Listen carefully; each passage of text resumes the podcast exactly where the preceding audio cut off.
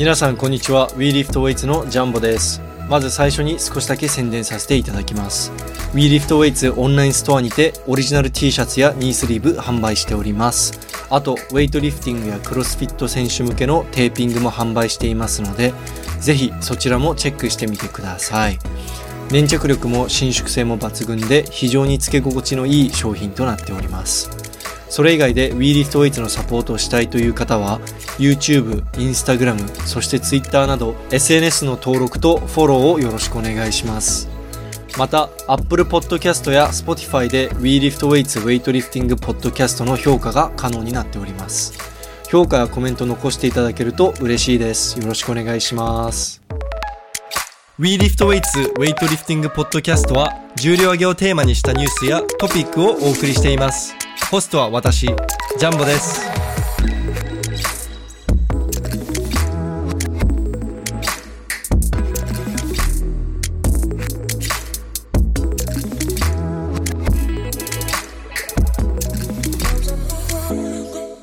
本日もやってまいりました。WeLiftWeights ポッドキャストです。ウェイトリフティングポッドキャストですね。で今日は、えー、もうもはやレギュラーと言っても過言ではないえー、96キロ級の、えー、2022年国体スナッチチャンピオンの田中太郎選手に、えー、出演いただきました。今日はよろしくお願いします、太郎選手。お願いします。はい。よろしくお願いします。ということで、まあ皆さん、あの、まあ、な、これで、まあ何度も紹介しているんですけれども、田中太郎選手といえば、え永遠の日本記録保持者ということで、元ナショナルチームで、えー、今年は、え全日本で、えトえ、トータルが3位だったんだっけ ?2 位いや、2位、2位、2位か。あ、そうだ、そうだ。矢吹がゼロったんだ。あの、まあ、矢吹ゼロってなくても俺が2位だったと思う。まあ、まあ、そうですね。あの、大変失礼いたしました。なので、太郎氏、あの、全日本、あの、準優勝のね、素晴らしい実績をお持ちの方なんですけれども、太郎氏、あの、この間のブロック大会で何キロ上げたんでしたっけ？129の145や。996で。ほんで、流れよっていう。あれ145プレスアウトでしたよね。いやいや、プレスアウトじゃねえよ。あれ白2つついとった。いやちょ、ちゃんと赤1本取られてるし。ほんで、あの、19歳の高校卒業したばっかりの55キロ級の子に負けて国体出れなかったから、俺。え、そうなの？そうよ。1点も取ってないから、29の45じゃ96で。なんなら国体あれだよね、あのちょっと忙しくて出れなかったんだよね、そもそも。そうそう、そうよ。でも岡山ってなんか国体って点数で決めたんよ。うん。なんかその、なん記録に当てはめてブロックとかの記録を。ほんで、なんか、例えば96で170スナッチしたら、勝ち点計算みたいな、計算みたいなして、それで上位4名を出すみたいな県から。感じだから。いや、まあでも、太郎氏129の145はやばいですって。だって、全日本選手権で100、何 ?62 の ?162 の185やってるんでしょ。ちょろんぐらい。うん。あれよな。そっから129の100、な、何があったんですか？なんか、交通事故にあったんですか？何もしてなかった。ただ、ただ何もしてなかった。ほんまに。え全日本から、えブロック大会の間に何回ぐらい、うん、まあ半年ぐらいの期間があったと思うんですけど、何回ぐらい練習した月に月に1回ぐらいの練習しとったんちゃうかなぐらいです。月に1回何されたんですか？練習。わからん。覚えてねえけど、多分パワースナッチとかやって書いておったと思うよ。パワースナッチみたいな。ちゃんとしたスナッチはできないみたいな。もう。いやー。そのブロック大会に向けて調整とかもしてないしてない、してない。何もしてない。なんならだってもうなんか筋肉が落ちたんか知らんけど、減量もせんでよかったもんな、別に。もう前の、前の日も普通に晩飯とか結構普通に食って、全然何も苦しくなかった。え、ちなみに今は体重どれぐらいですか？今もう92、3キロぐらいしかない。えー、マジ？そう。あ、今も練習されてない？してない。何しとんか分からんぐらい、今も。えっと、来年の全日本は出る予定ですか？全日本出れたら出たいけどなーって感じ。何で、何をするんだろう、出てって感じよな。来年長崎だから、もう楽しいんじゃない？行ったら。楽しそうやけど、29の45とかで出てもしょうがないよな。いや、いや、今から練習したら絶対大丈夫じゃないですか。田中太郎出てきたっつって120の130やみたいなスタート。オープニングですよ。めちゃめちゃ恥ずかしいです。いや、でも、こっからね、あの、し全日本5月だっけ ?4 月だっけ？来年。5月4だ月なんじゃね？わからんけど。そんなんもんもう見てねえもんな。でも、その、今から練習始めれば、まあ、4ヶ月以上あるわけじゃないですか。うん田中太郎ならも、ね、その、記録戻せるんじゃないんですか？どうなんやろうな。あれ、もう完全引退ですか？もしかして。いやいや、引退戦、引退戦。俺ずっとやるつもりやもん、ウェイトリフティングっていうものを。本当に。えー、え、来年の佐賀は、ちなみに。佐賀は行くよ、佐賀行く。それはもうな、決めとる。国体は出る。あーあー、なるほど。言わんかったらよかった。引退とか言っとけばいいけど。引退しましたって言っときゃよかった。佐賀出るよ全。日本出ようよ、太郎氏。僕も行くんで、来。年、全日本。まあ、当たり前ですけど。全日本なんかその、休まんといけん上に、なんかお金かかるし、んで、優勝とかしてもなんもねえしな、別に、みたいな。優勝はできんけど、どっちにしろ。ちょっとな、モチベが上がりづらい。ほんで、時間もないし、もう言い訳ばっか国りした体だとあれか、県からお金が出るのか。努力をせんやつって文句しか言わんよな。ほんまに。俺もう文句しか言ってね、今。今のくだり。いやいや、まあ、いやまあでも、あの、結構、そう思ってる選手多いんじゃないんですかね。ああ、全日本な。もうちょい賞金があればね、賞金とかがあれば、よっしゃ、行くかって思うけど、確かにねうん。賞金があればね、え、例えば、うん。え、賞金10万円とかだったら、行く行かない？全然、全然行くでしょ。全然行く？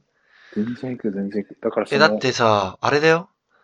移動費とかがあるからさ。あのーこれ、ちょっと山本選手ともうん。前に話したことがあるんですけれども、うん。なんかその、ウェイトってさ、こうなんか賞金とか金儲けとかそういう、そういうこと、ウェイトでそういうことをやろうとする人ってなんかすんごいなんか悪い人間みたいな。このなんか、例えば山本さんもさ、パーサルのジム経営してて、結構オリンピアンから学べる割にはお手頃な価格でパーソナルトレーニング提供されてるんだけど、うん。なんか、え、ウェイトでそんだけ請求するの？お前ぼったくりだよとか結構言われてるらしいのね。あの、ウェイイトの人たちから。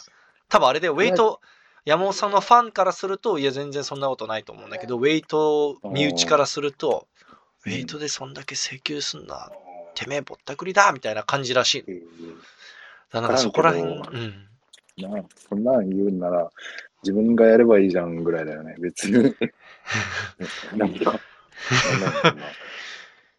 いや、なので、このなんか、全部ボランティア、全部、この、ただ、もう、可能な限りお金かかんないようにしましょうっていうのは、うん。いや、僕は、なんか、その、なんだろうな、学生には優しいとは思うけど、そのスポーツが育たないと思う。結局、これは金のないスポーツなんだっていう風になるじゃん。あれ、もしもし？もしもし、あうん。金のないスポーツだってなる。うん。でも実際はさ、お金かかるスポーツじゃん、ウェイトって。てか、基本的にどのスポーツもさ、お金かかるじゃん。かかる。うん、でもなんか、上に行こうと思えばかかる。うんうん。なんなんならさ、趣味で、全然プロとかでもないけど、趣味でやってる人でもめちゃくちゃお金かかるスポーツっていっぱいあるわけじゃん。例えばスキーとか。スキーめっちゃお金かかるしうんかかるね。だって雪降ってるとこに、まあ、移動して何万円もね、新幹線とか飛行機代払って、で、スキー、て、スキーのギアふあの揃えようとしたらまたね、うん。何万円もかかって、うん。で、あの、年間パスとかね、あの、だって普通になんか、ウェイトみたいにさ、ちょっと今日練習しに行くかとかじゃないじゃん。もう、コミットしないそう思うとちょっとお手頃だよね。うん。そう思うと。うん。練習場があればな。うん。で、ゴルフもさ、なんかう、ん。クラブ？うん揃えようと、あの、なんか、クラブで揃えようとしたらめっちゃお金かかるし、うんあの、コース回ろうとしたら、まあ、それもスキーと一緒で、また移動して、なんか、人によっては一泊に二泊するね、覚悟決めていったりとか、うん。だからなんか、そちょっとそ、そこ、そこをね、で、なんかそういうスポーツってコンペとか、なんか大会で、賞金いくら出ますって言ってもさ、みんな、うわ、お前、そんなお金取るのみたいな、なんか、なん、なんでじゃ、ないないない。ゴルフってなんか、賞金を何千万みたいな。うん、なんか逆にそういうイメージあるじゃんね。うん。すやなんかゴルフは、みたいな。だ全日本選手権すごいレベルの高い大会じゃん。うん。なんかその、もう普通にその、世界的に見ても、特に軽量級女子とか男子はさ、もうすごい重量をやってるわけじゃん。世界的に見ても。なのに7ぐらいまではな。うん。なのにね、優勝しても、なんか何も出ないみたいな。そう、あるよ。だって、うう。ん。だって今年のクロスフィットの、あれ、うん。クロスフィットおーやっとった2020、クロスフィットゲームズ、えっと、なんだっけ、賞金。おおおおえっと、クロスフィットゲームズ、2023年クロスフィットゲームズの、うんえー優勝金が、えー、31万5千ドルだから、日本円で換算すると、やば。1400万えー。えっと、6004万90万400万、あ、4494万6090円。やば。やば。え、どうする？た、タロシ。タロシ全日本選手権で仕事しないわ4400万あげますってな、優勝したら4400万あげますっつったらどうする？タロシ。とりあえず命かけて89まで減量するかな。いや、ちょ、ちょ、いやいや、いや、そこは命かけて、あの、うん。ね、96で170の200やってくださいよ。いや、ちょっと命かけて89までちょっと減量して、カリッカリ。カリッカリ。55の80できるように頑張るから。あなんかめっちゃスタイルいいやつ来たぞ、みたいな。あいつ、あいつどうしたんだって。いや、命かけて、そうだな、89まで減量するかな。これ結構でも失礼よな。89まで減量するって言ったら、なんか89だと勝てるよ、みたいな感じ出るけど、別に勝てないからね、89だって俺は89に行っても、原くんとみんな強いもん。シシドがいるから150の、最低でも150の185ぐらいやんないと多分。そう。ね。多分、そこまではいかんからな、89まで下ろすと。96でもそれぐらいなのに。うん俺89に落としても太郎氏155ぐらいはスナッチできると思うんだけど、多分ジャークも150ぐらいじゃ、それみんな言う。それもうウェイトリフティング経験者ね、みんな言われる。それ。うんいやーなので、ちょあの、ちょっとあの、かなり複雑なトピックで 雑談が長引いてしまったんですけれども、今日は太郎氏、あの特別に太郎氏に来て、来ていただいてるか、まあ出ていただいてるんで、一緒に国体の振り返りと、あのーまあ最近やった女子インカレと男子インカレの、まあちょっとハイライト、ハイライトっていうか、まあピックアップ選手何人か見ていきたいなと思いますので、よろしくお願いします、太郎氏。お願いします。はい。ということで、国体、まあ、太郎氏のあのね、岡山のね、強い選手たちもたくさん出てたので見てたと思うんですけれども、太郎氏、こう特に印象に残った国体で印象に残った試技とか選手いますか？それで印象に残ったし、あ、でも原ちゃん見たよ、俺。原。89の原。原勇輝。うん。原勇気。190クリーンしてなかった？クリーンし、軽かったですね。ちょっと刺してなかったですけど。させなんか、そう、させてはなかったけど、なんか、あ原190クリーンしてる？すげえって思ったのなんか覚えてる。でも原くん確か去年の、まあ、ちょうど1年ぐらい前に、えー社会人で190か191やってますよ。ジャーク去う年、ん、普通に。なんか軽々とポーンとやって、逆になんで今まで。でできなかったんだろうっていう思うぐらい軽そうにやってましたよ。ちょっとほんまごめん。っと俺、原初めて190クリーンしたと思った。うん。まあ、原くんはそうですね。確か、ボックスクリーンならね、200キロ以上バンバン取ってるから。うんうんうん。それは知ってるよ。俺。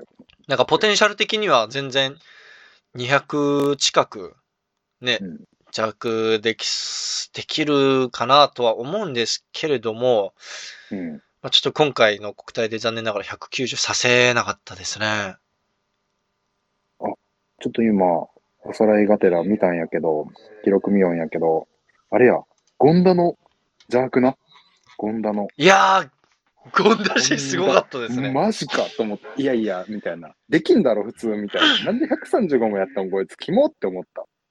いや、同級生なんや。いや、すい。ごいのが、ゴンダ市、あの、僕が愛媛遊びに行った時にバトったじゃないですか。そうそうそうそうそ確か90、なんか、俺が100キロす、じゃあ、ゴンダ市が先に、なんか96ぐらいスナッチして、で、俺、その後俺が100スナッチして、う。うん。で、ゴンダ市が99失敗したんですよ。うん。で、その後、ジャークに移行して、で、俺が126か、刺して、えっ、と、で、あの、トータルで逃げて、で、ゴンダ氏が勝つために 131? やろうとしたら、その、クリーンバカ軽かったよ。もうジャークが、ジャークで失敗して、で、ジャンホが勝ち逃げしたんですね。そうそうそう。見たわ、うんそれも見た。ちゃんと見たで。なんか、でもその重量を2本目で成功させてるんですよ。ゴンダ氏、国体で。うん、で、135ね、135するのすげえよな。うんほんまにすげえと思った。人生ベストが140で、それやったの確か56の時じゃない？だから、マジですげえなって思って。いや、なんかな、ゴンダが結構 MVP 感あるな。そう思うと。俺の中での。で、ゴンダ氏、その、月3とかでしか練習してないんいや、ですよ。で、そう、ほんまに思った。それも思って、なんか、こいつ絶対練習してねえのになんでそんなできるんみたいな。いや、本当に、あの、びっくりするくらい練習してないんですよ。なんか基本練習場でゴンダさんを見たことがないってみんな言うな。練習場に基本いないし、なんか来たとしてもなんか30分ぐらいスクワットして帰るみたいな。そういうウエイトリスターおるよな。割と詰め、詰めんでもなんか、バッて記録だ出たりするタイプ。で、ゴンダ氏になんで練習しないのって聞くと、いや、もう年だから無理っつって、いや、年、いや、全然。潔い。潔いわ。で、なんかその話を、まあ、今回国体で、えっと、スナ、えっと、なんだ、スナッチで、えー5位だった長谷部君。うん長谷部。君、まあ、あの、同じ中央大の後輩なんだけど、うん長谷部君が、え、権田さん、権田先輩、僕こんだけ頑張って週5、6回練習してるの、権田さん月3で練習して、あんだけ弱できるってどういうことなんですか？っ てめっちゃなんかショックほんま受けてて。せちがれえよな。ほんまウエイトリフティングってそういうのあるけどちょっと説明よな。うんねえ。しやっぱあの、なんだろうな、ここんな、こんだし、な、なんでああいうリフティングができるのか、ちょっとすごいな、な謎っすよね。若者の未来をちょっとな、やる気そいどるもんな。うん。いや、本田が本当にすごいと思う。張っても、俺頑張ってもダメなのかな？みたいな。こんな、全然練習やってねえ人が135弱するのに、つって。俺めっちゃ頑張ってもいかない、そんなに、みたいな。いやー、やっぱこう、ゴンダ氏、ゴンダ氏全然来年もね、あの、国体優勝すると思う、俺は。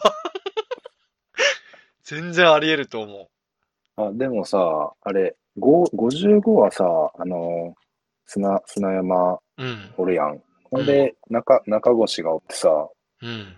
あの子たちはまだまだやるんかな？砂山はちょっとどうか僕は分かんないですね。なんか本当は今年の国体で引退考えてたって言ってたから、まあ実際どうなるか分かんないし、まあ中越はまだまだやるんじゃない？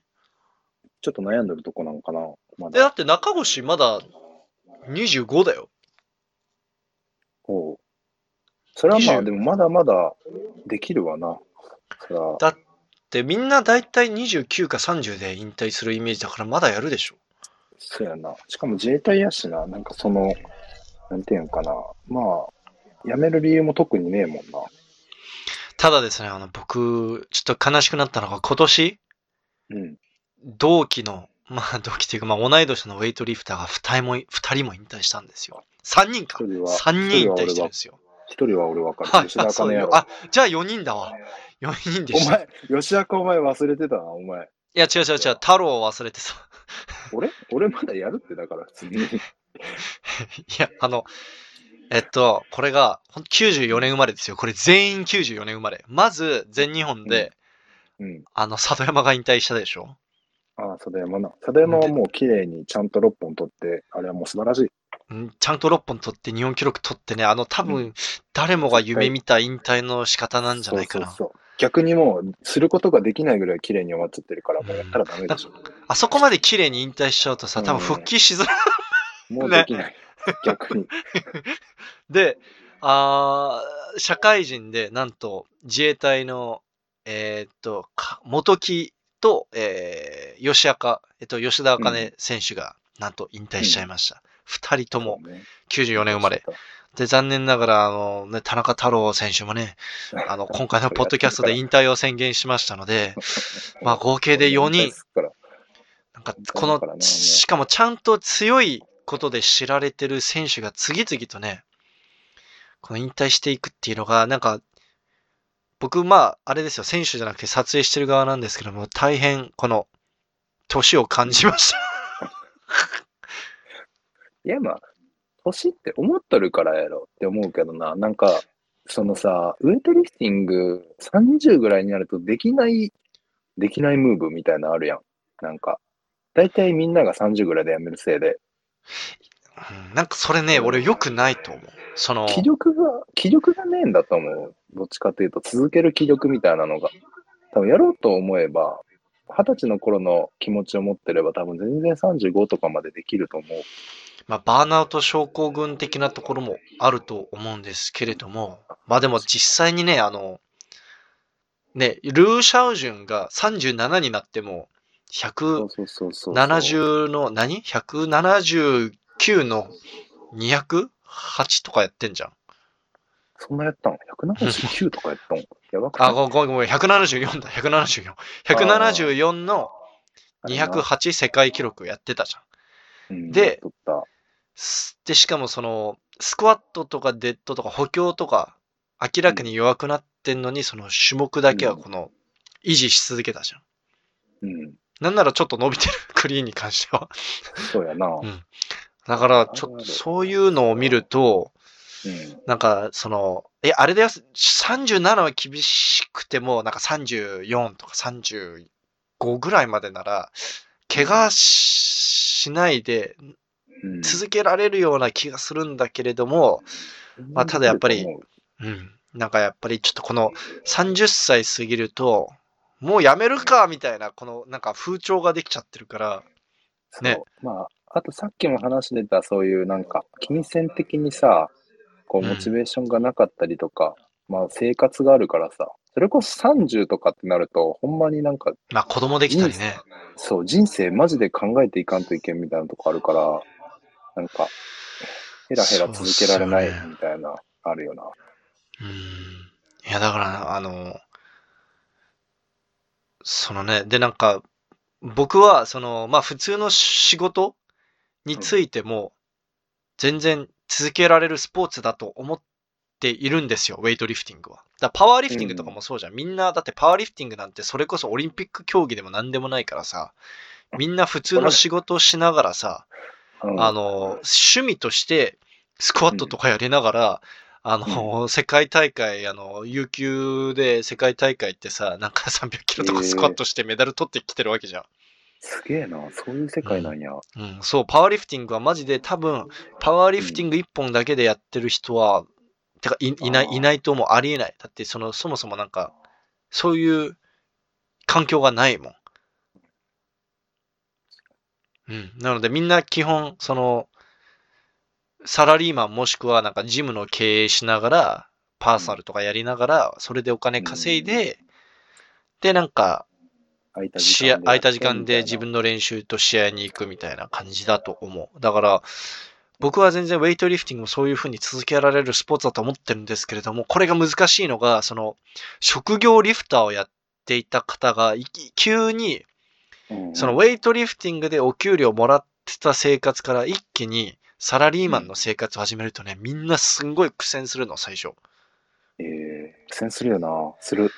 うん、だからみんなそこで、その、まあ基本、まあ普通の会社なら、あの、1日だいたい労働時間が8時間だと思うんですけれども、その8時間労働してからうん、その後、こっから練習に行くっていうのがね、できないんだって。なんか、もうきついんだって、それが。きついかもしれない。最初はな、うんずっとやらんといかん。きつくても。うん。ずっとやっとったら、なんか、当たり前みたいになれたら、まあ、なんやろ。やって、やっていけるかな。こうみ、あの、例えば僕みたいな、その趣味リフターは、まあ、うん。筋トレも、ウェイトリフティングも、なんか基本、その、仕事が終わった後空いた時間でやるっていうのが、まあ当たり前の世界で生きてきたから、そのなんか、え、仕事終わってからこれから筋トレ行くの？ジムに行くの？とか、そういうことに対して別に違和感がないないっていうか、うん。そのなんかそれが当たり前だから、あんまりその苦苦に思ってない。いや、これは趣味の時間だから楽しいことなんだっていうふうに取り組めるんですけど、あー確かに。それぐらいでいかんとな。うん、例えば、この間ジェンディ久々に会ったんですけれども、なんかもう、その、な なんだっけ、なんか、ベンチプレス70キロも上がんない、上がんない。なんかもう、その、やばくない？何？やばくない？なんかベンチプレス、引退して何年経った？引退してまだい1年ですよ。で、もうちょい、さすがに。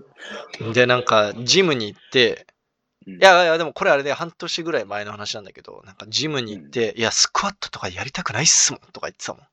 なんかもう、そもそもシューズ履いてジム行きませんって言ってた。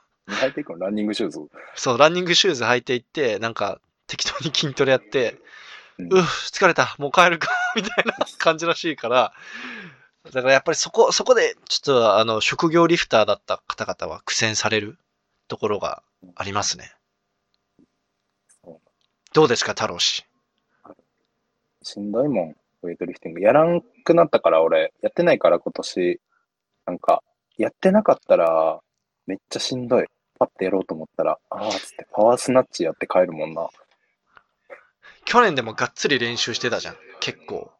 うん、してた、去年はな。えー、どうやってそのモチベーション保ってたモチベーションとかじゃないよな。なんかだから、本当に、なんやろ、組み込むだけよな。生活に。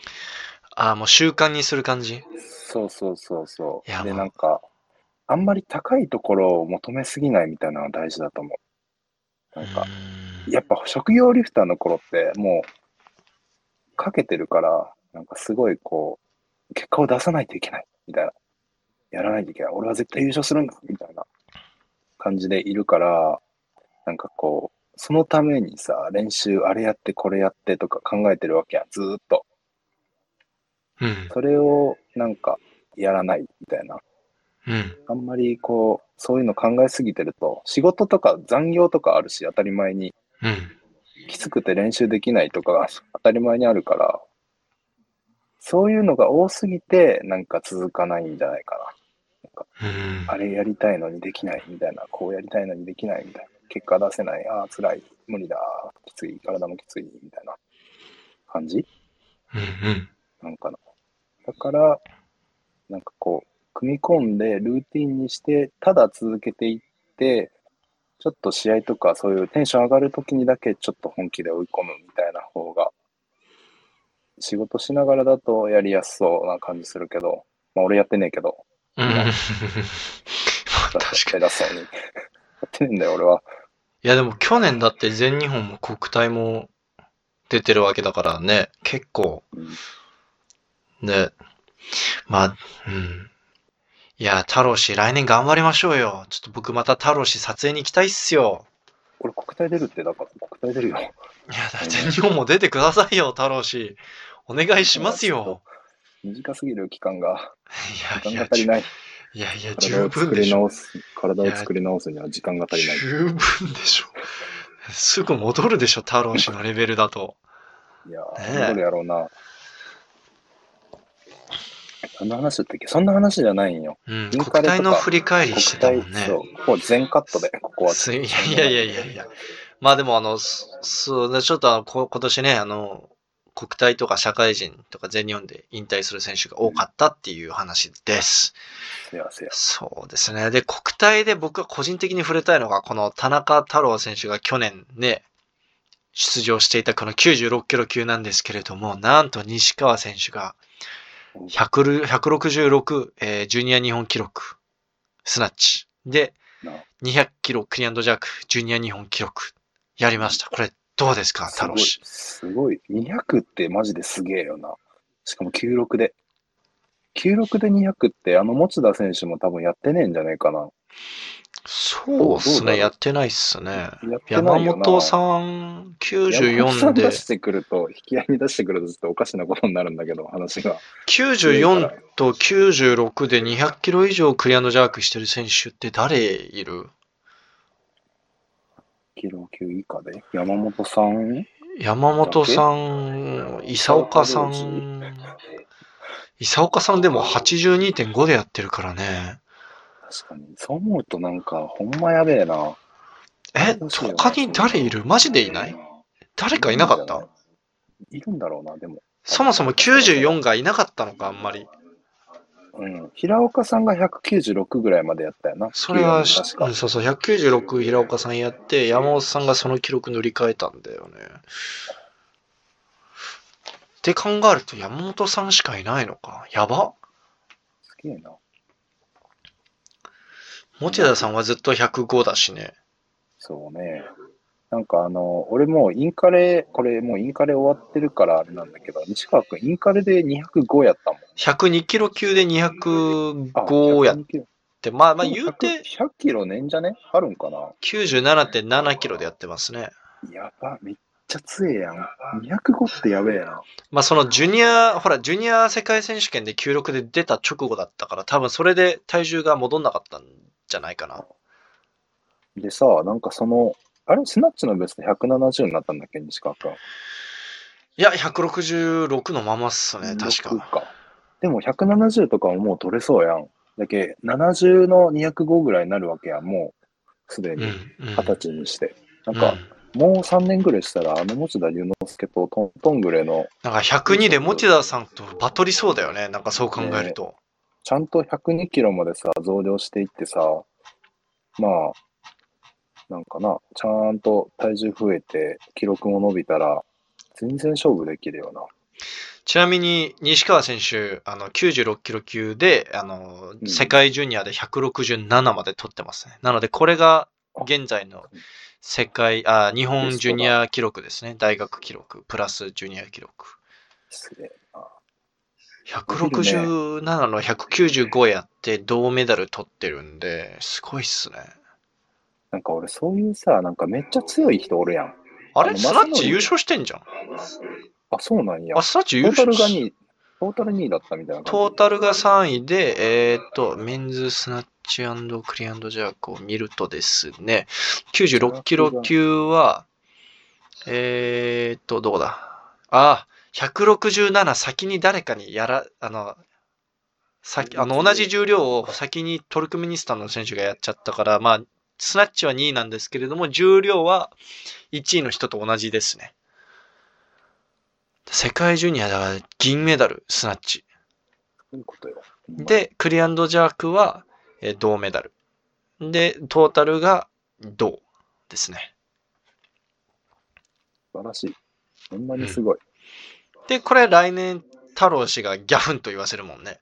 そう。俺死ぬ気で89まで減量しようと思って。怖い。いやいやいや、いやいや、いや、た、た、た、太郎氏。いや、太郎氏、8級は無理ですって。これ言いながらも言うけど。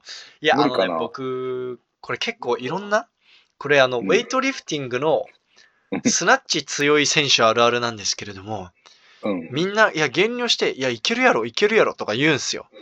うん。なんか、身長が他の、同じ階級の他の選手たちに比べて、なんか15センチぐらい高いのに、いや、いけるやろ、いけるやろとか言って、はいはい。で、減量して、当日なんかカリッカリになってやつれて、試合会場現れて、ゼロるんすよ、みんな。これ本当あるあるで。マジでそれありえそうやわ。ゼロル本当にあの。るあるなんですよ。みんな調子乗って減量して、とりあえず俺スナッチだけ優勝狙うわ、つって。俺はいけるみたいな。そう、とりあえずスナッチ俺優勝いけるっしょ、つって、カリッカリに減量して、試合出てゼロって。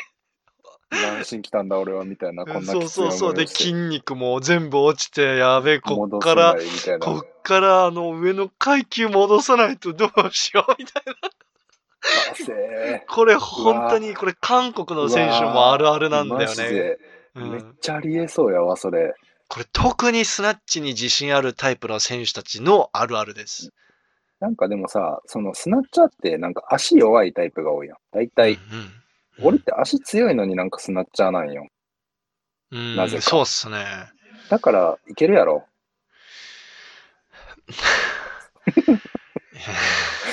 これゼロ、ゼロ、ゼロパターン。ゼロルいや、あの、まあ、聞いてて僕は今のところ不安しかないっすね。いや、まあ実際はそんなことねえんやけど、8、9で行くかもわからんし、なんか、でも来年はちょっと俺もっともっとダイエットしようと思って、ちょっと絞ってもっともっとこうかっこよい体目指そうと思ってさ、ほんまに。うんうん。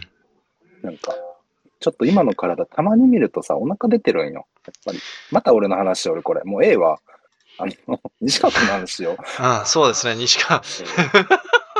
あの、まあ、西川選手で、え、なんか結構これ、国体で、いや、西川君の200キロは、オシレーションだったでしょっていろんな人から意見を聞いたんですけれども、言うよな。そういうのなんかめんどくさいよな。いちいちなんか。なんか僕は、その、あの程度のオシレーションだったら、まあ国際試合でもなんか全然見逃されるんじゃないかなと思ったんですけれども、太郎氏はどう思いますか？いや、もうなんかそういうのめんどくさくない？205弱したやん。すげえやん。ええやん。みたいな感じ。それで、オシレーションとかプレスアウトとか、なんかもうめんどくせえよな、そういうの。やれや、じゃあお前が205って思う。そういうなんか細かいこと言う人。厳しいっすね。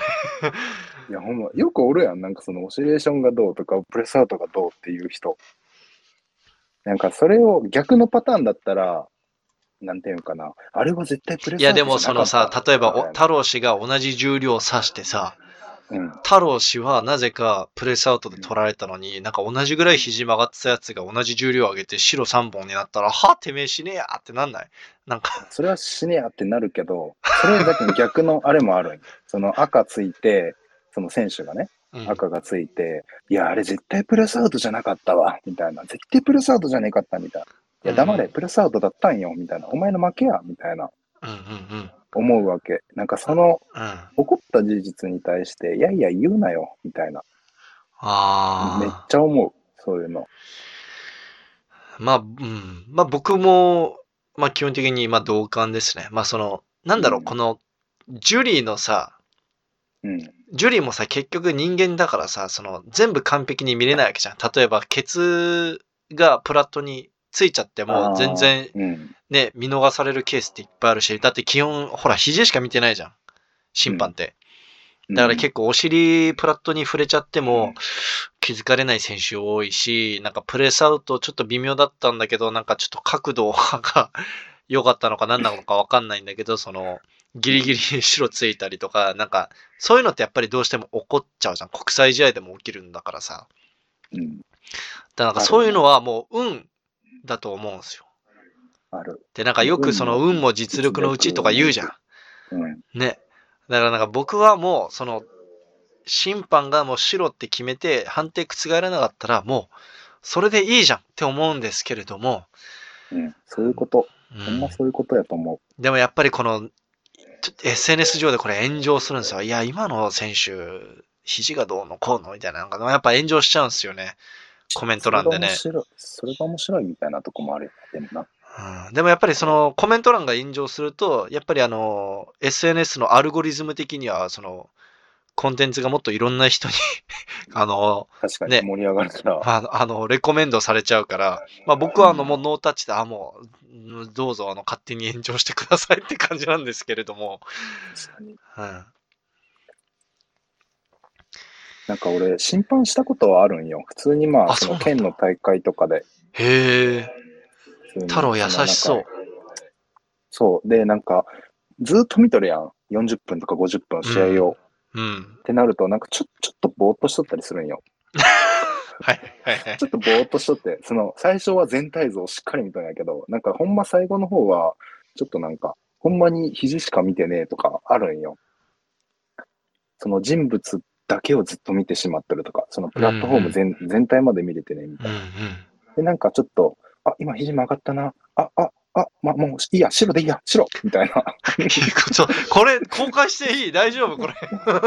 大丈夫？わからんけど、でも俺のはその、県の試合とかで、その、うん何？三級審判免許み審判にも免許はあるから、はいはいなんかそのはい。すげえレベルの低いやつなのよ。3はいはい。級とかだと、誰でも取れるような。でも、その代わりなんか県の試合までですよとか、2級になったら、西日本のサイドレフェリーまでですよとか、なんかそういうう、んようわからんけど。で、あれでしょ、なんか一番高いやつ取ると、なんか全日本とかでも、なんか審判できますよとか。全日本のセンターレフェリーができますよとか、はいはいはい。2級だとサイドレフェリーまでですよとかなんかあるんよ。なるほどね。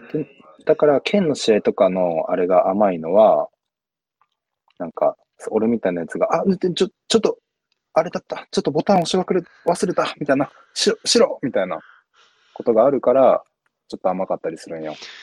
あと音情もある、悪くない？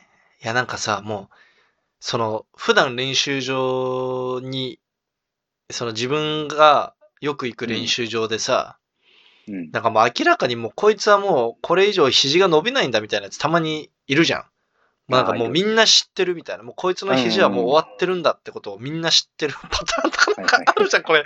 多分地方リフト、めっち地ゃ、方リフターあるあるで。それめっちゃあるな。地方では白で出てきて、全国ついたら赤3つが3回連続でつくみたいな。そうそう、ブロック大会なぜか白ついついて、で、社会人とかいざ行くと、もう、あの、3本赤でゼロったみたいな。そういうのあるじゃんそれめっちゃある。なのだからなんかそういうところもあるよね。なんか、県のその試合ってこう、なんか知り合いだからこそ、この、ああ、もうこの子はね、もう、もうしょうがないみたいな。よく頑張りましたみたいな。だけど、その、それこそさ、なんかその日本記録挑戦ですとかだと、ちょっと甘くなるよな。やっぱりその、持ち上げたってなって、なんかすごいことだから、すごいことだからって絶対思ってくれてるはずだから、うんレフェリーとかも、うなんんかうん、すごい変に厳しくして失敗みたいなのはせんと思うわ。そうっすね。まあ、あるあるっちゃあるあるですね。うん。あ、じゃあちょっと、あそうですね。あと国体で、僕もう一人触れたいのが、少年の部で、うん。なんと東楽栄くんがですねお、81で、体重77.3キロで、145の184っすよ。184やべえな。なんか77キロ級がそれこそあったらよかったのにな。いや、だから僕、いつも思うのが、いや、な、東くんが、うんその、77回、なあ77キロ級が存在した頃に活躍してる選手だったら、もう今頃、国200で際やん。弱、うんね。ね。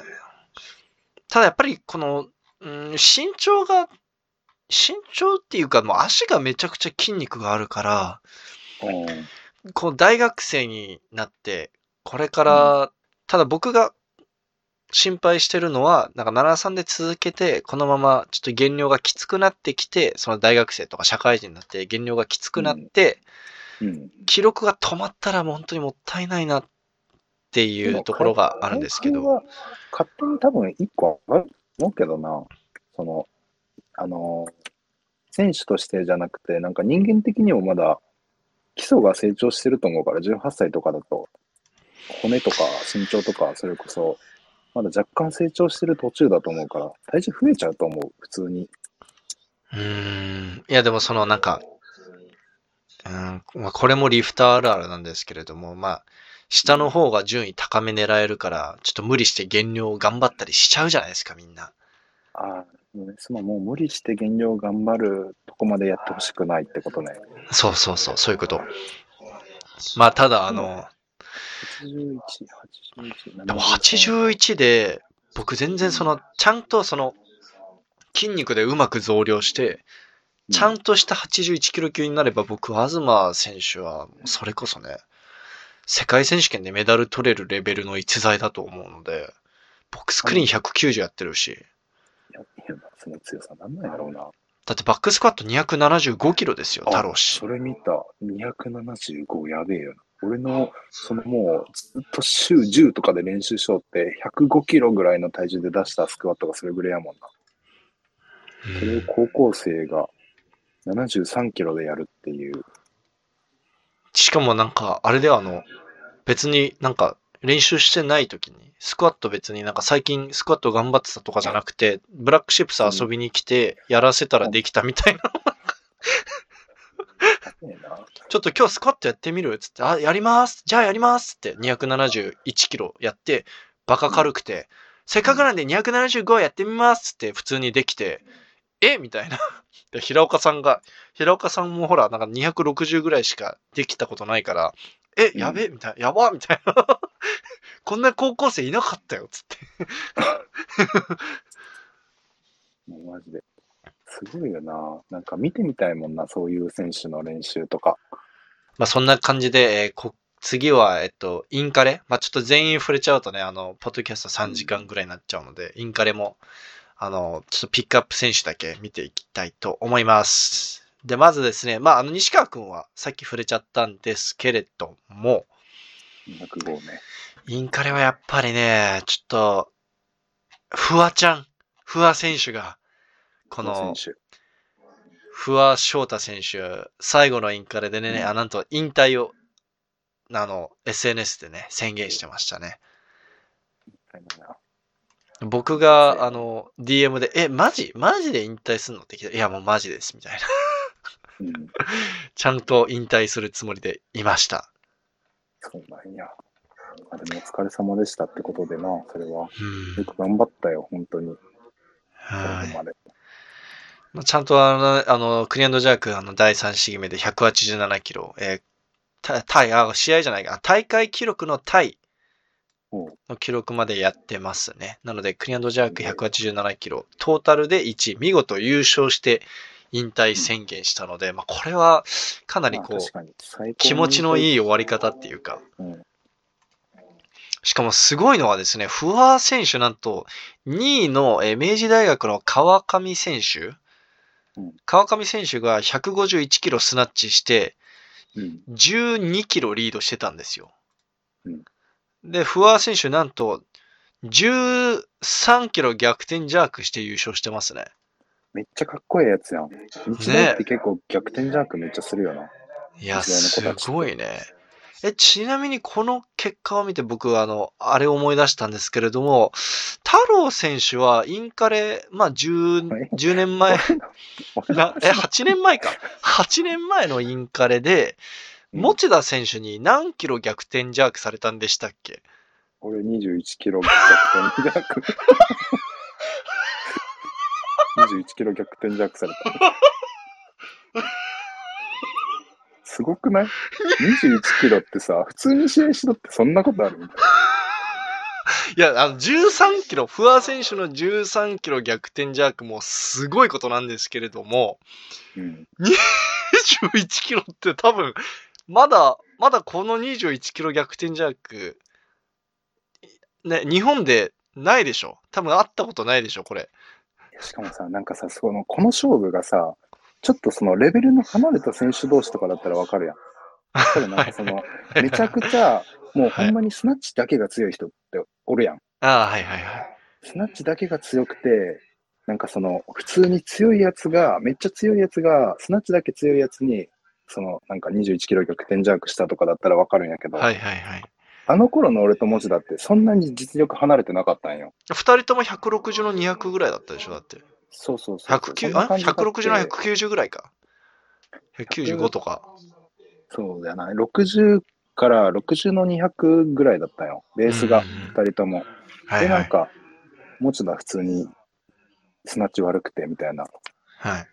感じで、なんか俺が20キロリードしたんよ。スナッチ自己申とってな。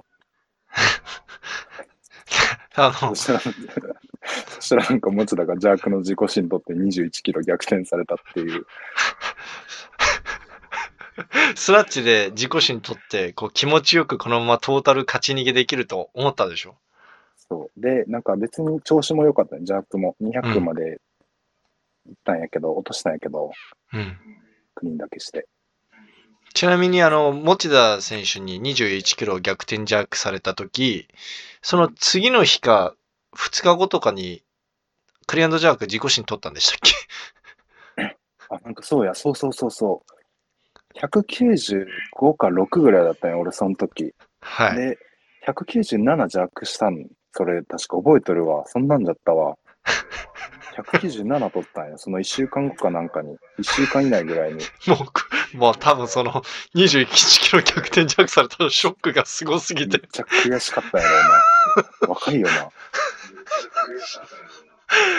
いやー、まあ、でも、でもあの、不破選手のね、13キロ逆転ジャークもなんか、これもね、すごいことですよ。しかも持田、持田をさ、多分すごい尊敬してるんじゃない？フォームとかももう持田をほんまに完コピしたぐらいのさ、確かに、こう、リスペクトを感じますよね。ごい。フォームの引き出しとかもめっちゃ意識しとるやん、絶対。うん。だから同じような感じで終われてよかったんじゃん、最後。確かにほんまに。いや、個人的には、ぜひね、なんか、続けてほしかったんですけれども、まあ、ちょっと本人がね、まあ、その気持ちいいところで、こう、引退宣言をしたので、まあ、まあ、こういう終わり方なのも、まあ、もったいないですけど、まあ、こういう終わり方もある、まあ、あっていいんじゃないんですかね。まあ、どうな、どう思いますか、太郎選手、そこは。うんもうそこでバッてやめたらええと思うわ。やりたかったらやったらええやんって思う。またやりたいなって思ったらさ、やってさ、お前、なんかあんなかっこよく引退したくせにまたやり始めたの？みたいなことを言う言われたとして、なんか、そんなやつはほっとけばいいんよ。でもまあみんななんだかんだ帰ってくるじゃんね。だってあの、あゆみさんも帰ってきたもんね。今年の国体でびっくりして、あの、ね。なんかすんごいスタイルのいい、なんか外国人の選手がいるなと思ったら、あれ？あゆ、神谷さんじゃんって思って、あれ？名前変わってるし、みたいな。片村あゆみさんに名前変わってて、結構やっとらんかった？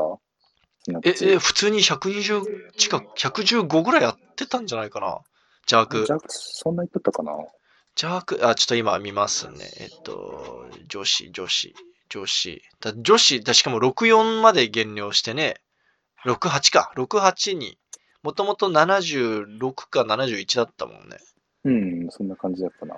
で、あの、すんごい、シュッとしてて、あ、110までやってますね、クリアンドジャーク。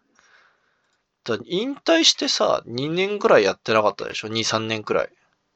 沖縄住んどんかな、今？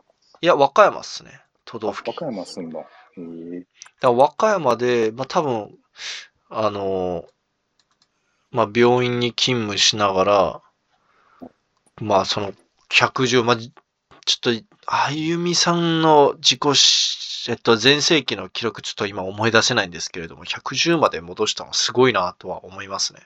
あの人105ぐらいスナッチするからね。105、106ぐらいスナッチ取った。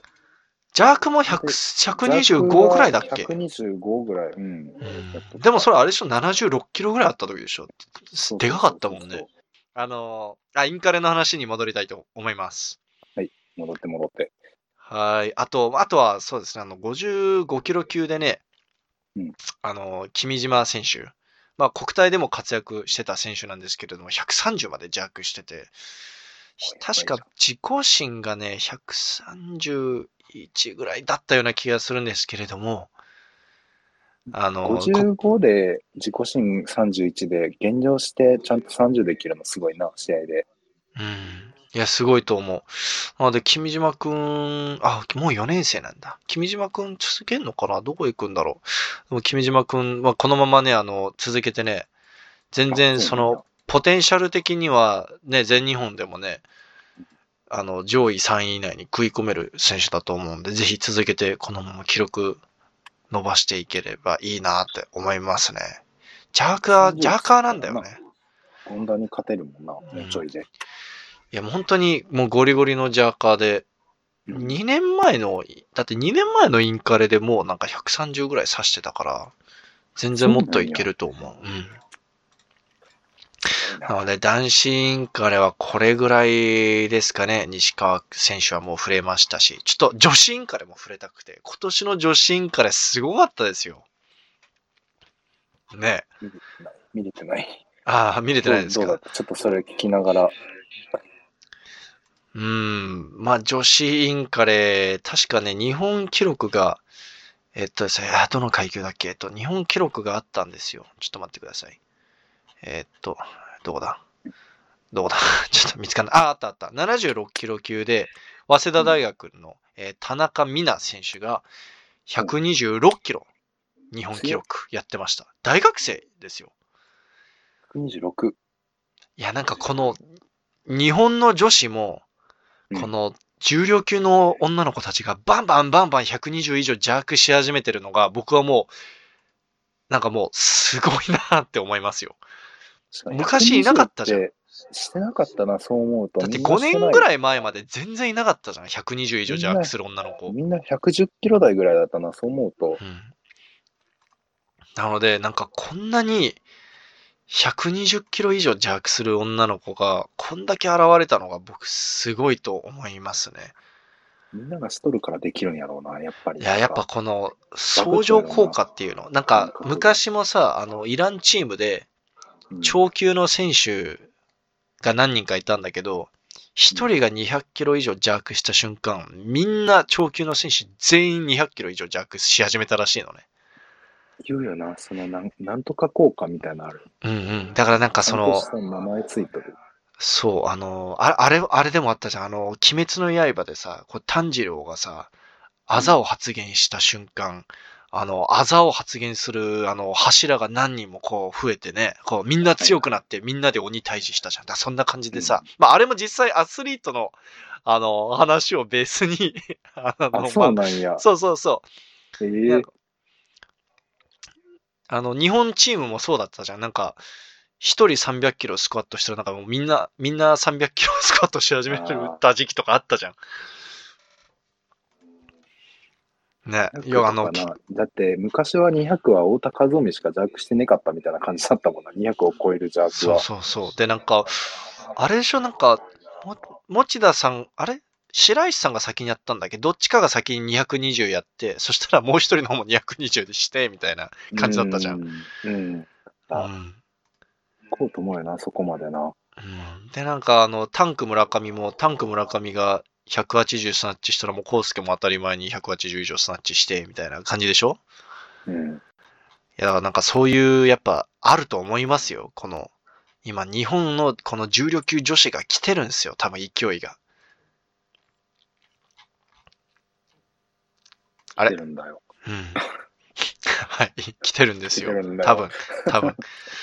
はい。あとはですね、これ59キロ級、こう、三宅千鶴選手が優勝したんですけれども、三宅千鶴選手、やっぱりこう、どうしてもこの応援したくなる気持ちがあってですね、本当 We Lift Weights 始める前から同じ練習場で、あの、練習することがあったんですよ、この子。ジャンボが言ってたやつか、もしかして。そうそう聞いたことあるかも。あの、千葉県出身でね、あの、本当に三宅千鶴選手が高校2年生ぐらいの頃から知ってんのかな三宅千鶴選手。うん。なで、で、なんかすごいのが、この選手、あの、大学入る前は、なんかもう90キロ以上ジャークすんのもなんかしんどいみたいな。ええで、こ今回のインカレでなんと90の111やってますよ。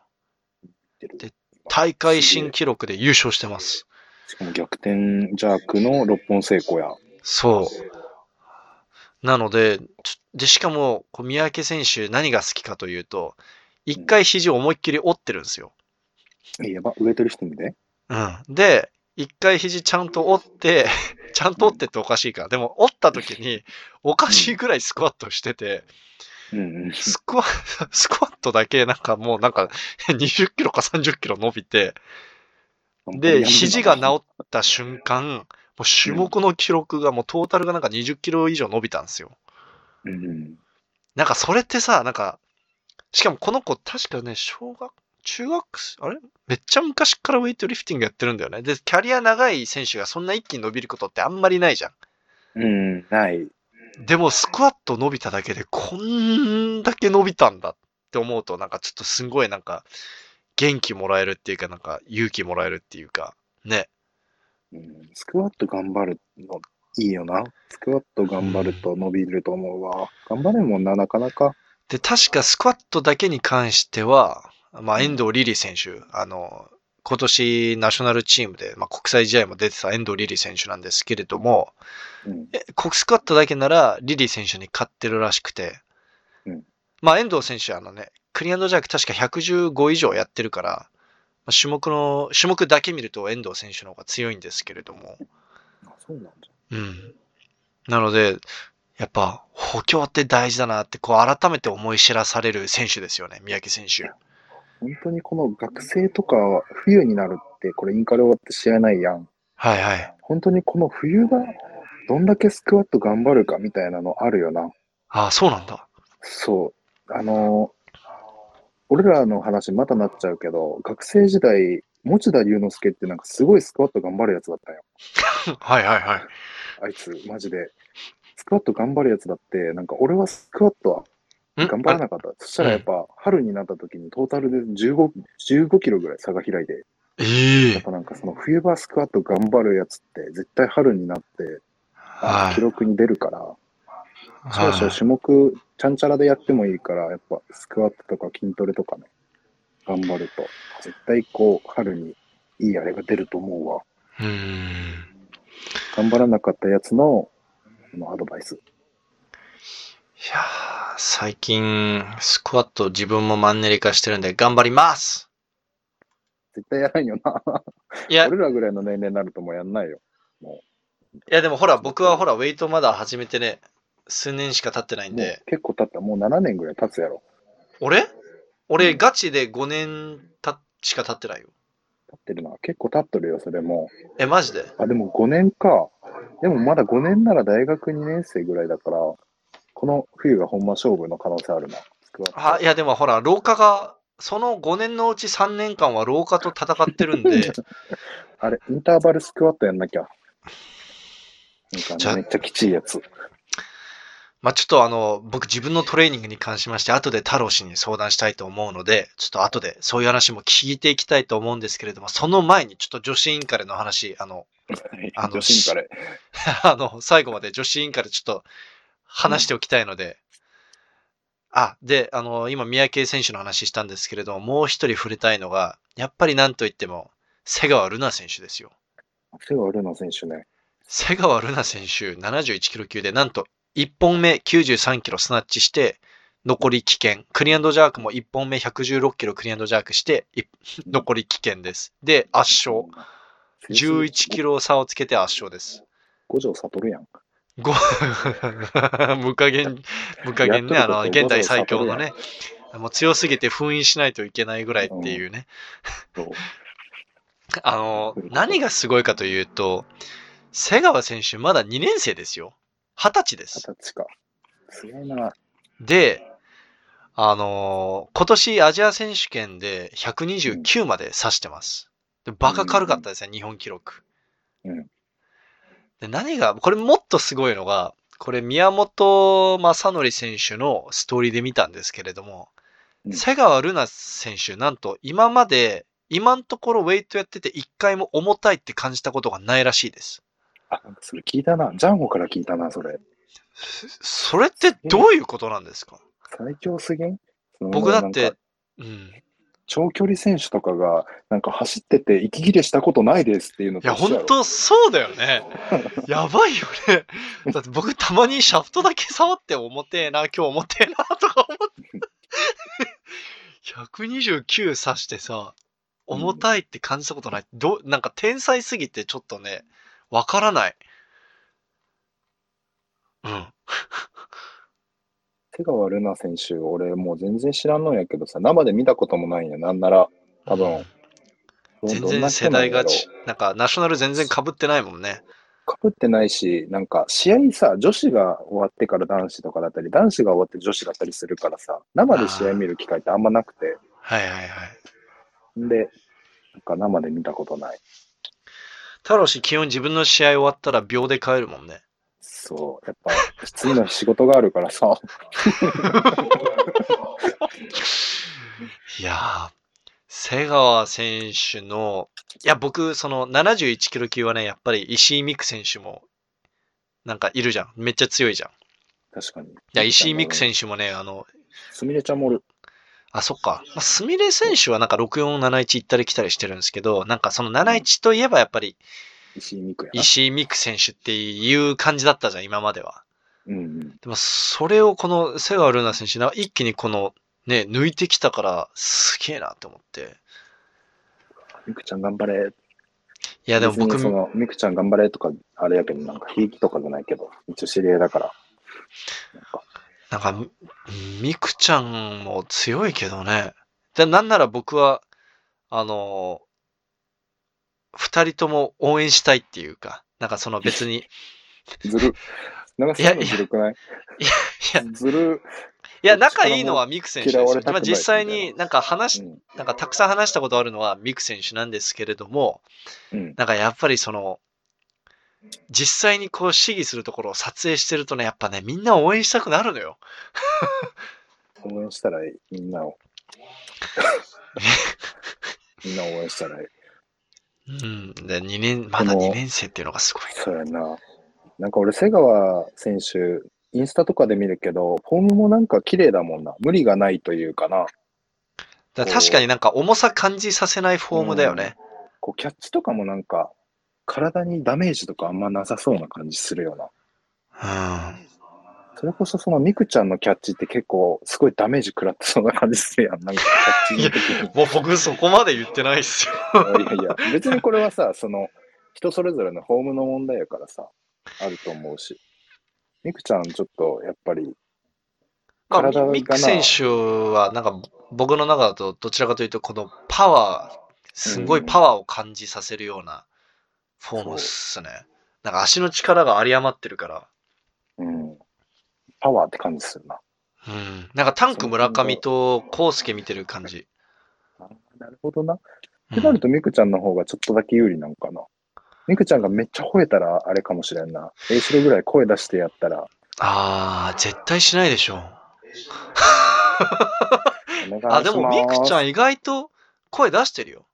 あ、そうなん？国体で声出してた気がする。それさ、選手言われると一番恥ずかしいやつやけんな。あー。そうかな。そうそうそう。後からなんか、ミクちゃん今回の試合声出してたとか言われるのめっちゃ恥ずかしいやつよな。あ、そうなんですか。恥ずかしいんですか、言われると。いっつも出してる A シロみたいな感じっていいやん。何何も言われなくて。俺、俺声全然出さんけど、たまに出したとき、なんか今回声出してましたね、みたいな。いや、だからそ、そこなんよ。太郎氏、太郎氏。普段出してない選手がいきなり出すと恥ずかしいんじゃない、うん言われちゃうから。はず、はずってなる。言わないで、みたいだから普段から出すようにしたら誰も突っ込まないから。な。でも、でも、、僕一つつ。言っていいですか？うん太郎氏、こう、今、ポッドキャスト聞いててわかるように、普段めっちゃ小声で、すごい優しい喋り方するんですよ。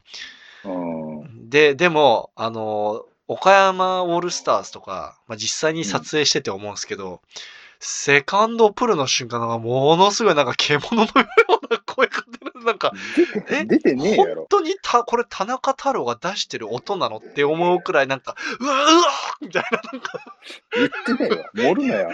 いや、ほんとだって、ほんと、なんか、あれ？これ太郎？太郎この声出てるんだって思うくらい、すんごいこの男気あふれる、この、こう、うめき声が出てるんですよ、スナッチの時とか、特に。すジャークの時は？ジャークの時は、サイレントっすね。そうなんや。なんか、あれで苦しそうな音は出るよ。なんか、うーみたいな。ただ苦しいだけの声、それは。苦しい声は出るんですけど、スナッチのあのセカンドプルで思いっきり蹴り上げる瞬間ね、すごい声出てるんですよ。ええいいやいや、僕、あの、ちょっとそこで、あ、やっぱ、太郎氏、太郎氏かっけえなと思うんですけど、でも普段の喋り方はもうなんか、じゃん欲しい、じゃん欲しい、こんにちは。ジャンホシバカや。よろしく、うん、みたいな。お腹すいた、俺もう帰るけん、つって。ちょっと頭弱いやつ。俺俺頭弱いやつお腹すいたけん、もう帰るわ、俺。ジャン、ジャンホシ俺もう帰るわ、つって。いや、まあ冗談はさておき、あのー何の話だっけ？えっと、あと、瀬川選手の話ですね。猫ちゃんが声を出さないみたいな、出す出さない問題。はい。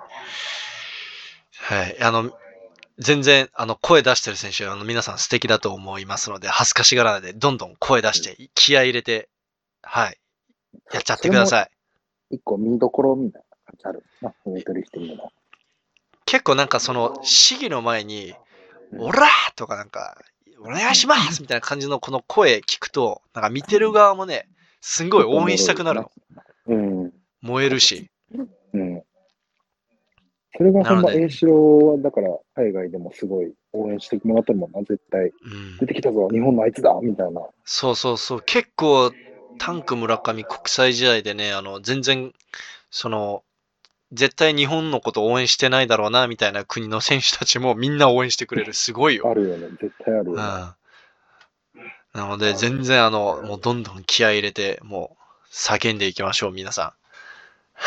はい。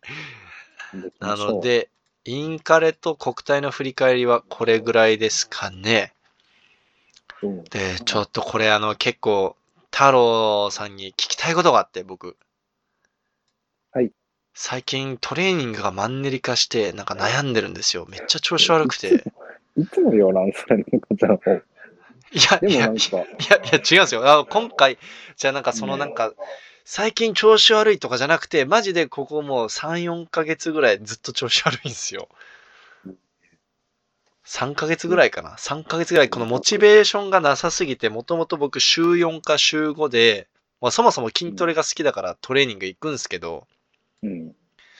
最近なんか気づいたらもう週2回しか行ってないみたいな、あ、やべえやべえみたいな。自分取ったら十分やろ。いやでも週5から、もともと当たり前のように好きで週5通ってた人間が週2になるって相当モチベーション落ちてない？してるな。年？年なんちゃう？いやいやいや。いや、半年前まで週5でやってたんですよ、僕。さあ、じゃあ、どこに行くん？ブラックシップス？まあ基本ブラックシップスかアジトで練習してますよ。アジトかブラックシップス行くんや。なんかでもさ、ブラックシップスとか行ってやる気出んかったらもう末期じゃない？めっちゃやる気出そうやん、あそことか行ったら。人とか少ないんかな、やっぱ。いや、なんか、うーん、例えばブラックシップスで、うん。なんかトレーニング、その会員の方々とトレーニング一緒にやると、うん。結構なんか応援してくれたりして気合入るんですけど、最近なんか会員さんと、あとなんかコロナ、なんかその、コロナ終わって観光客がすんごい増えて、ちょっと会員さんたちが多い時間帯に行きづらくなったのね。そうなんかそうそうそう。少ないみたいな。行った時は人が。で、ほら、基本その会員さんが、うん。あの、ジムに来てない時間帯選んで行ってるわけよ。それ申し訳ないから、邪魔だから、俺、ずっといると、トレーニング長いしさ。うん。ってなると気合も入んないし、あとこれね、あの、ウェイトあんま関係ないんで、最近に1ヶ月ぐらい前にチャリを買ったんですよ。で、チャリを買ってから、ガチチャリ？あチャリチャリ、うん。ガチチャリじゃなくて、まあ、す普通に電動アシスト付きの、あの、もう、あ明らかに楽しようとしてる人のチャリなんだけど、もうちょっとなんかロードバイクみたいなの買えばいい。あ、もうそういうの無理無理無理無理。あの、いや、なんか移動時間を短縮したいなと思って。絶対移動時間短縮した方が人生得すると思って買ったんですよ。でそっからもう、わかりやすいくらい太っちゃって。で、電動アシスト、電動アシストが楽すぎて。そう、なんか逆になんか最近もう歩きたくないもん。だからなんかそれで太っちゃって、うん。それもあって、なんかもう、ちか鏡見て自分の体がダセえみたいな。なんかもうね、もう、あるよな、それ。いや、なんかもうメンタルやられちゃってるんですよ。ただし僕どうしたらいいですか？もうトレーニングもマンネリ化してるし。ダイエットじゃない？とりあえず。そのさ、太ってるとやる気出んよな、ほんまに。でも太ってる人の方が鬱になりやすいって言うしね。そういうことなのかな？人生がやる気でもん、まず、あ太ってたら、まず痩せるとこからやろう。そうすればなんかこう、もう、それはウエイトリフティングがやる気ないんじゃなくて、普通にもう人生にやる気がないみたいな。多分、ジャンホは。仕事もきっとモチベーションが低いはず、最近は。え、めっちゃ低い。めちゃくちゃ低い。やばい。。それ、なぜなら太ってるからよ。いや、ちょっとこれあの、肥満の人からまたまた文句言われますよ、私。もうまた、山また本さ B リフトんのポッド。キャストを聞いたけど、この間、なんか菓子パン食いすぎてもうめあそうそうそうそうそう、あの、菓子パン、あの、糖分取りすぎいて、あの、血糖値上がり下がり激しすぎてね、あの、メンヘラになってたっていう話ね。いや、ほんま、そんな感じでしょ。多分そういうところやと思う。わからんけど。うーん、な生るほどね。活が安定してるとやる気出るような。でもなんかトレーニング、でメンタルやられてる時にトレーニングもうまくいかないとさ、もうなんか何も楽しくないみたいになっちゃって。確かトレーニングメインなところあるよな、結構。人生そのものが。いや、なんかその、仕事がうまくいかなくても、練習がうまくいくと、なんかちょっと気持ちよく一日終われるっていうか。はいはい、わかるわ。でもさ、仕事もなんか楽しくなくて、トレーニングもうまくいかない、楽しくなくて、そのままベッドに行くと、俺もうなんで生きてるんだろうみたいな。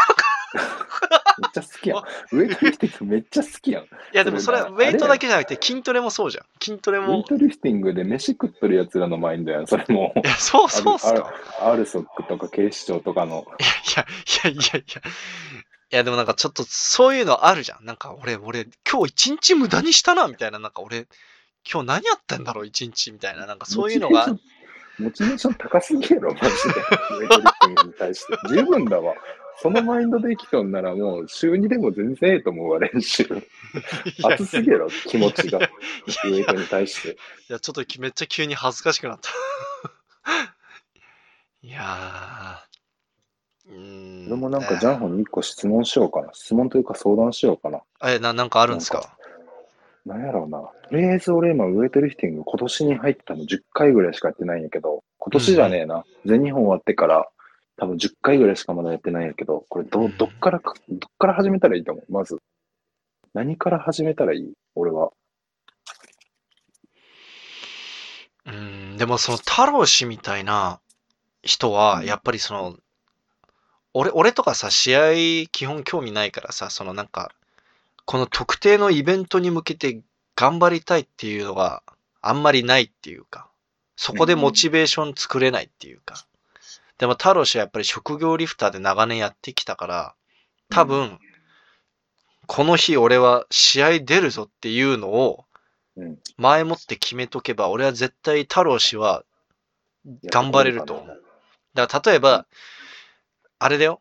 ここで太郎氏がダラダラ、うん全日本出よっかな、どうしよっかな、ダリーみたいな感じでああ。はいはいはい。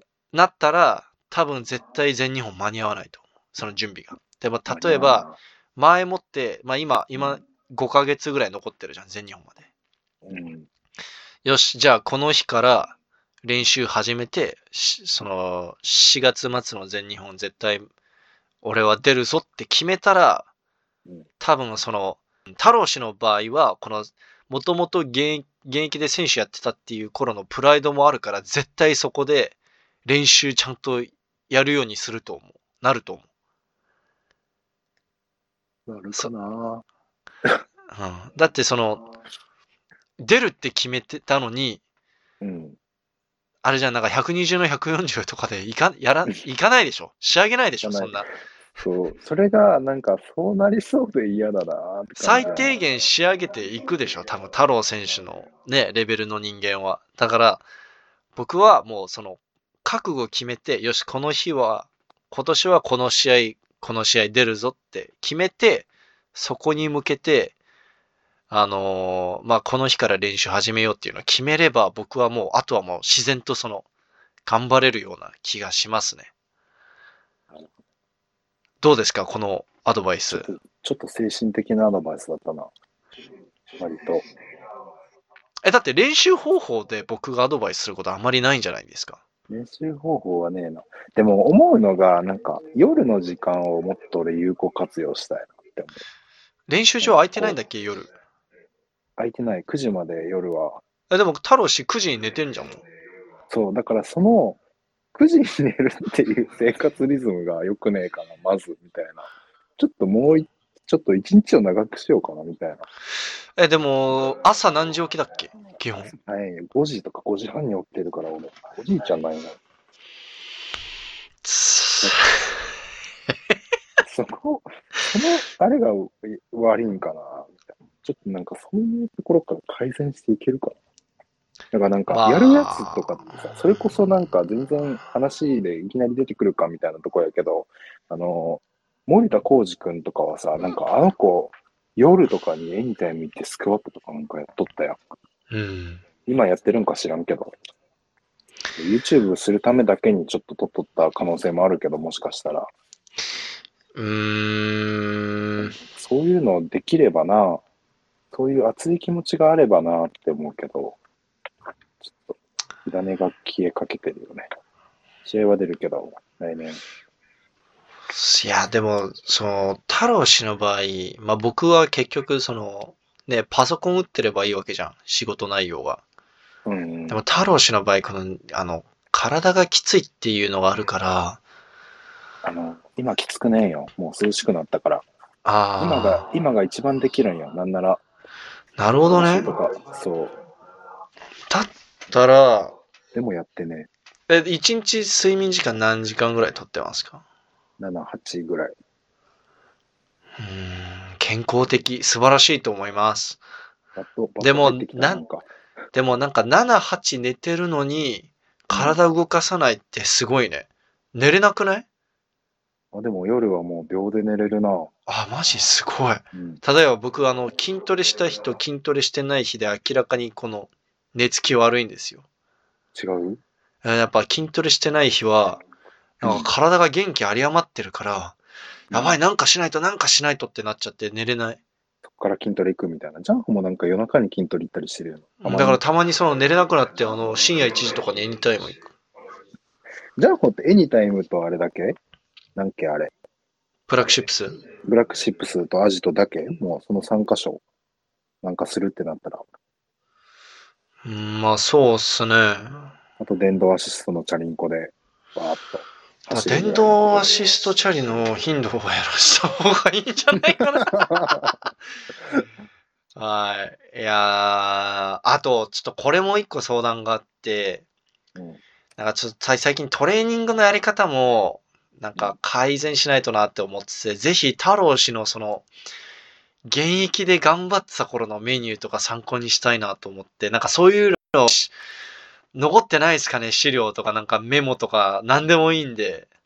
でもあると思うよ。写真とかあると思う、探せば。後で送ってあげる、なんか。いや、なんか例えばさ、その、試合まで2ヶ月以上残ってて、うなんか、体力作りとか補強強化する期間のメニューとかってどんな感じでした？ないな。残ってないけど、俺の、あれはもうずっと一緒で、大学時代からもう社会人引退するまで、社会人引退っていうか自衛隊辞めるまで、今もそうやけど、大体同じで、なんか補強と筋トレをやって、この冬の間とかに、試合2ヶ月前ぐらいになったら、なんかスナッチとかジャークやり始めて、みたいな、補強の頻度を落として、で、ちょっと種目の頻度上げていって、試合の1ヶ月前とかになると、もう筋トレとかは、本当もう、現状維持できてればいいかなぐらいの補強をしだして、種目にシフトしていくっていう。で割も補と、強をやり込んでるときは、種目はもう一切やんないの？いや、やる、でも。気が向いたらやるぐらい。何キロぐらいまで触る？そういうときって。大体、何歩ぐらいやろ ?70% ぐらいまでちゃう？ああ。でもそんな、あ、でも70%程度なんだ。そう。俺はそんな感じだと思う。で、で、補強って例えばスクワットの頻度とかどんな感じですか？レップ数とか。去年、ん？去年？去年やっとったのはなんか、寒かったから7いやいや、現役、現役、現役の頃のメニューでお願いします。順番が変わるよな。まずなんかスクワットから入ったりとかして練習を。うん。で、普通になんか 3×5 とかやって、普通に 10×3 ややるとか、3×3、7×3 の最後インターバルスクワットみたいな、10×3 のへインターバル1分とかでやったりとか、そういうのはなんかやってそれ週何回ぐらいですか、スクワット？週1、2とかちゃう？1、2なんだ。思うのが、週2とか絶対週2でやるみたいなのをこう決めてやってしまったりしょったんや。体育学校の時は。うんだから、カーキンはスクワットの日みたいな、勝手に決めて、どんだけきつくてもやる、必ず、みたいなマインドでややるんやけど、だいたい膝怪我するんよ。これ。はい。本当に。だからなんか、こ今日はもう、本当にもう、マジできついみたいな、本当にやりたくないって時は、やらなくていいと思う。なんか、次あの週にすれば、週2で。なんかそういう引き際をな、なんか、謝るよな。見誤るというか、絶対やらないでなるほどってなあ。ちなみに、その、デッドみたいな、その背中の補強とかはどれくらいの頻度で入れてたんですか？背中の補強も週2ぐらい。あ、でもデッドリフト俺週4ぐらいで入ってたな。ええデッドとハイプルみたいなのやってたよく。マジか。え、それは、その、全部床から？床から、床とボックス併用しながらやってへた。え。だから、普通にでもデッドリフトは 3×6 とか 3×7 やって、え、結構やってますね。そう。めっちゃやっで、てますね。なんか、やってたな。どんな感じでやっとったんか、あんま覚えてねえけど、普通に、だから月、火、木、金ぐらいになるやん。練習していくってなったらそういう感じで、月、火、木、金が割とメインのトレーニングやって、水道はちょっとフォームの見直しとか、有酸素運動とか、なんか、筋トレとか、そういうのになってくるから、タロシ筋トレめっちゃやってたもんね。なんか、ナショナルで、筋トレなんか。めっちゃでかかったもんね、ナショナルの頃。ほんまになんかその、どこ目指しとったんかわからんもんな、今思うと。なんかこう、ウェイトと筋トレの重きが5対5ぐらいだったもんな、俺。ああ、うん確かに。いや、でも、いいんじゃないですか？山本さんもだって、あの、コロナでオリンピック延期が決まった時、半年ぐらい、エニタイムしか行ってなかったっすよ。あの行けよ、行けよ、ウェイトリフティングショー。行けよとか言える立場じゃねえけど。なんでやねん。いや、いや、でもなんか、マジで、え、マジでなんか、あの、ごよ30キロ、50キロしか触ってないみたいな時期が、あの、ちなみに、すねが痛かったからじゃないあ、いや、じゃなくて、いやもうなんか。スクワットと筋トレしたいみたいな。うん大事やと思うわ、でもその。うんでもその、その年にでも215指してるから、あ、その時か。215弱した時か。うん、で、その年ほら、なんかコロナでオリンピック延期になりますってなって、山本さんが、え、じゃあもう俺スクワットしかやらんっつって、なんか一気に体重100キロまで増やして、102で出たやつやな、試合。そうそうそう。で、なんか急にあの、全日本出ることになって、あ、やべえやべえっつって。あの215やべえな、そう思うと。うん普通に強えな、102そうさ215。あの頃は確か山本さんも320キロスクワットすることしか考えてなかった時期だと思うから、321とかなんかやっとったよな。うん、321やって、ティエンターの1キロ上をとにかくとりあえずスクワットするっていうことにこだわってたから、うん、なので、あの頃、でもなんかあの頃一番邪悪、まあスナッチは調子悪そうだったんだけど、まあでも邪悪めっちゃ伸びたから、すごいんじゃない？まあ、い正解なんじゃないんですかね？どうなんですかね？スクワットバーってやるといいんやろうな。冬。この冬が勝負なんちゃう？やっぱジャンホ。もう、スクワットとデッドを1日交代でやったらいいんじゃない月曜日スクワットみたいな。火曜日はデッドいや、でもあの、あれがね、今週の日曜日にブラックシップスであの大会イベントがあるんですよ。それめっちゃ楽しみにしてるやつや。吉岡さんとか出るやつやろ？そうそうそう。本間さんも出るよな。確か出る。あと誰が出るん？え、あのー俺と、うん。あ、でもあれでもマスターズの、なんでそんな申し訳なさそうな。いや、俺と興味ないでしょ。たろ俺の試技興味ないでしょ。いや、でもなんか、あるあるよ。あるよ。あのね、ブラックシップスにあの、テイさんっていうスタッフが一人いるんだけど、うん。テイさんが、あの、もともと俺の方が若干記録上だったんだけど、最近練習でめちゃくちゃ調子上がって、俺とあんま変わんないくらい記録やってんのね。うんなのでそこちょっと面白い勝負になるんじゃないかなっていう。僕が今あのバリバリ調子悪くて全然できてないんですけど、まあちょっとうんできる限り勝負で、あの、し、ぼあの、勝負できるように、今急ピッチで仕上げております。もうあと、ろもうもうあとあの一週間もないけど。スクワットやったらダメじゃん。もう種目しかやったらダメやん。そう、そうなんですよ。だから今、今週3で種目しかやってなくて、もうしんどい。デッドリフト、デッドリフトしかやったらダメやな。もう、うんスクワットダメやな、バックは。吉岡さんとかやってるもんな、ウェイトリフティング。最近始めたんか、もともとずっとやってたんかわからんけど。あとは、清水、あ、清水さんは出ないか。誰だろう、他に。あ、あと、砂山くんも遊びに来るみたいな。出るんかな、試合。もともとは砂山と、えー佐野さんがバトる予定だったんだけど、ほら、二人とも、うんほら、ストラップで日本記録以上、スナッチできちゃうじゃん。ん。うんうん。でもなんか、佐野さんの腰が爆発したらしいから、なんかその企画はなしになったっぽいっすね。太郎氏、あの、見に来てよ、東京まで。なんか金出してくれ。あ、無理なんよ。俺今週あれなんよ。ヒロヤの結婚式で沖縄行くんよ、そういえば。あれ？平中さんもう結婚してなかった？去年。結婚の式あげるんだよ、沖縄で。だけど、去年もうやってなかった？なんかそれ、それ太郎氏それと。平祐介の方やな。あ、なんだろ知らんやつの方。あ、あ、なるほどね。また、え、2年連続で沖縄の結婚式行くんだ。絶対楽しいじゃん。嬉しい、呼んでくれて。でも、葛西はなんか来れないらしくて、今回。ええあれでしょ、あの、去年は地元の結婚式あるみたいな。去年は、あの、笠井氏なんか怒らせたんでしょ？楽しいが。あ、そう。じゃあ、つって、朝飯行こうっつって。朝飯っつって。朝から若高テンションで。しかもなんか前の日酒飲んでて2時ぐらいに寝たんよ。はい。で、朝早い修正があるから、俺6時ぐらい目覚めるわな。ほんで、ちょっと我慢したんよ。一回起こすの。まだ6時やな。朝ごはん7時だから、7時からだったから、ちょっと起こすのやめようかなと思って。6時50分ぐらいに、火災っつって、朝だよ朝ごはん食べ行こうみたいな。言ったら、なんか、は？みたいな。いいよみたいな。行かない、行かないよみたいな。マジで？みたいな。ほんまに行かんの？みたいな。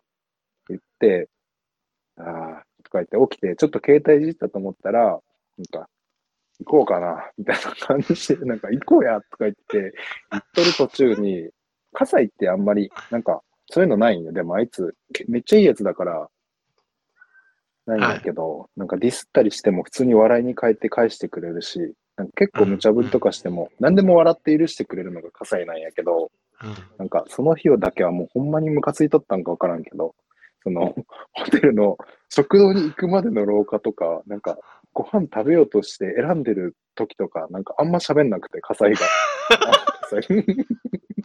なんか、火災、なんか機嫌悪いなみたいな、なんか眠いんかなとか思いながら。で、飯食って、そこがめっちゃいいホテルだったから、なんか飯めっちゃ良くて、バイキングとかも選べるものなんかめっちゃ豪華で、いくらとかあったりして。で、なんか食べてたら、で、うわ、来てよかったわ、みたいな。マジで。何の、なんであんな切れて食べに来たんだっていう。てよかったわ、みたいな。俺、太郎がいなかったら絶対来てないわ、みたいな。なんならちょっと朝起こされてマジでムカついたもん、みたいなこと言っとって、あやっぱそうだ、やっぱそうだったんや、みたいな。それを今年は持田とやる。